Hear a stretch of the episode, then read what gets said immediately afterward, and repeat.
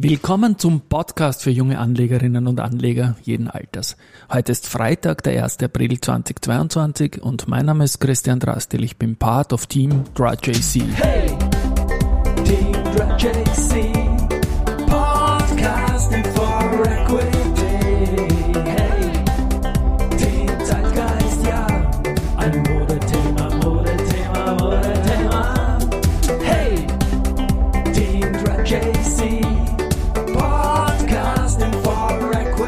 Ja, willkommen im April und die Aprilfolgen sind präsentiert von Wiener Berger und Seasonex.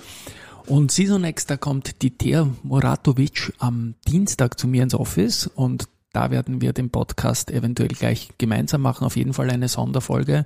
Und damit wird dann auch die neue Staffel beginnen. Stichworte Dividendensaison, saisonale Aspekte und so weiter. Da gibt's viel, viel Content zum Beplaudern. Gut, ähm, zunächst einmal ein Blick auf den Markt. Es ist 11.52 Uhr und der ATXCR steht bei 6.826 Punkten. Ist ein Plus von 1,37 Prozent zu gestern und auch zugleich zum März-Ultimo natürlich.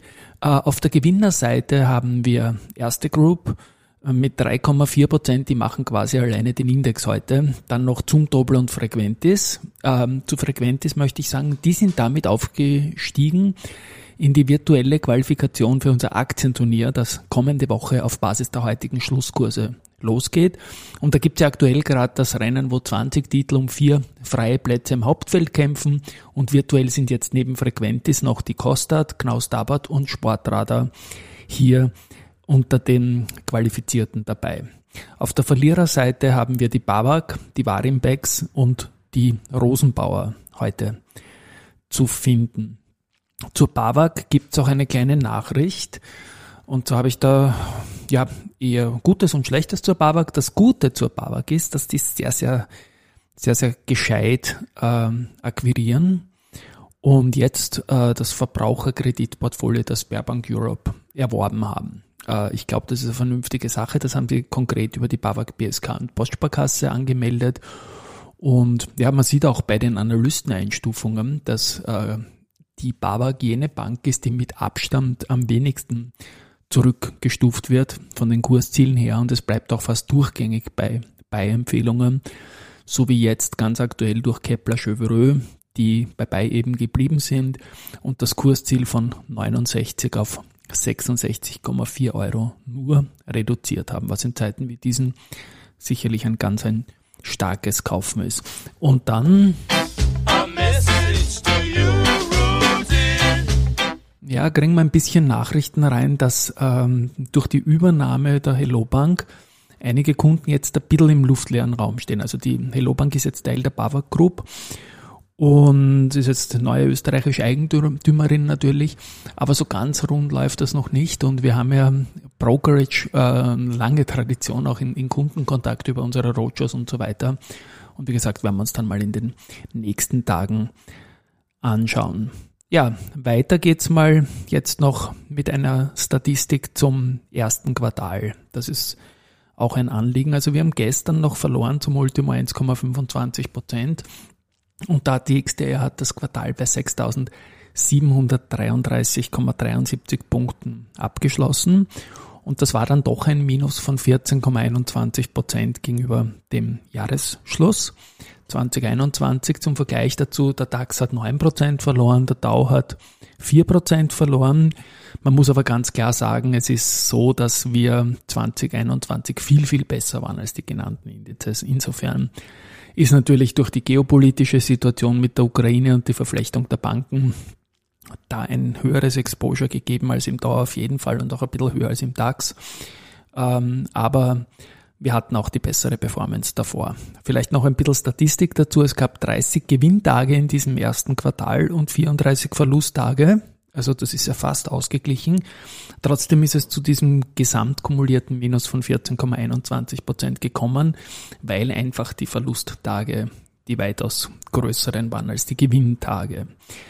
Bei den Aktien ist es so, dass die SBO mit Abstand stärkste Wert im ATX war mit plus 57,8 Prozent. Die waren dafür im Vorjahr äh, der einzige Wert im ATX, der im Minus war.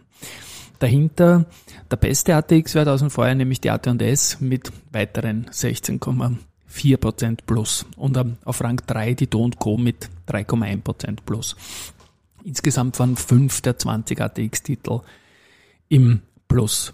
Am schlechtesten unter Anführungszeichen die RBI, die 49,96, also fast 50 Prozent verloren hat.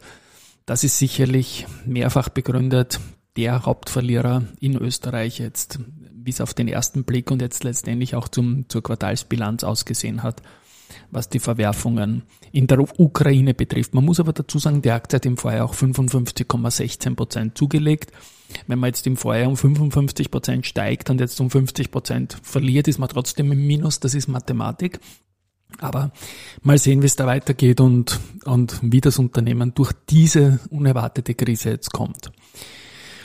Gut, ein weiterer Blick auf die Umsätze. Da haben wir ja, da kommt heute am Abend noch die neue ATX-Beobachtungsliste, die wird überhaupt keine Überraschungen bringen, meiner Meinung nach. Wir haben uns die Umsätze mal ein bisschen hochgerechnet.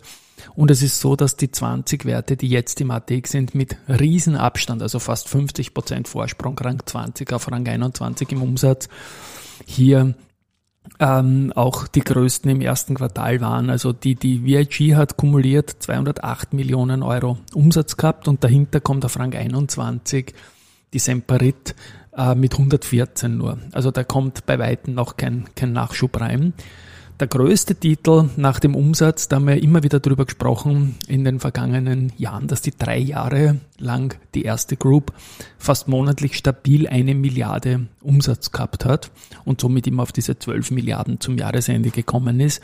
Jetzt ist es so, dass sie nach drei Quartalen 4,590 Milliarden haben, also mehr als 1,5 Milliarden, also 50 Prozent Umsatzplus bei der erste Group.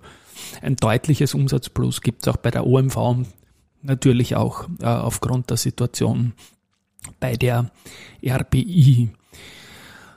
Erwähnen möchte ich in dem Zusammenhang auch noch den Rosgix von unserem Wegbegleiter Gregor Rosinger, der auch im ersten Quartal 2022 ein Plus erzielt hat, in dem Fall von 1,86 Prozent.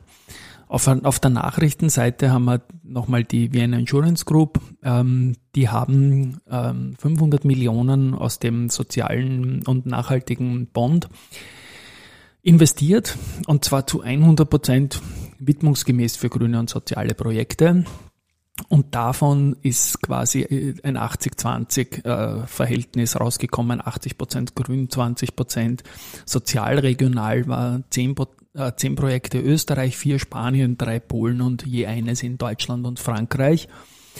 Und grüne Gebäude waren mit 43 Prozent der absolute Schwerpunkt. Ja. Zuvor habe ich die AT&S erwähnt, die im Vorjahr, wie gesagt, die stärkste Aktie. ATX war jetzt die zweitstärkste im ersten Quartal. Und da gibt es trotz der Kurssteigerung weitere Aktienkäufe von Insidern. Der Peter Schneider, Vorstandsmitglied, hat 422 Stück zu 51 50 erworben und einen Tag später nochmal 422 Stück zu 50,30. Also auch da Commitment. Letztendlich haben wir noch äh, etwas zur Lenzing zu sagen. Auch da gemischt. Also Sie haben den Ögut Umweltpreis 2022 bekommen. Uh, World Without Waste, also Lenzing ist da sicherlich ein Vorreiter. Dafür ist der, Verzeihung, der Wanderpokal wieder weg für die beste Aktie uh, der letzten 25 Jahre. Da hat sich der Verbund wieder knapp nach vorne geschummelt. Es ist ein Duell dieser beiden Tenbagger aus Österreich. Tenbagger ist auch ein Stichwort, das im nächsten Börse Social Magazine, das dann Mitte des Monats erscheint, äh, eine Rolle spielen wird. Bis dahin wünsche ich ein friedliches und erholsames Wochenende. Wir hören uns am Montag und ab Dienstag gibt es dann eben die neue Season. Baba.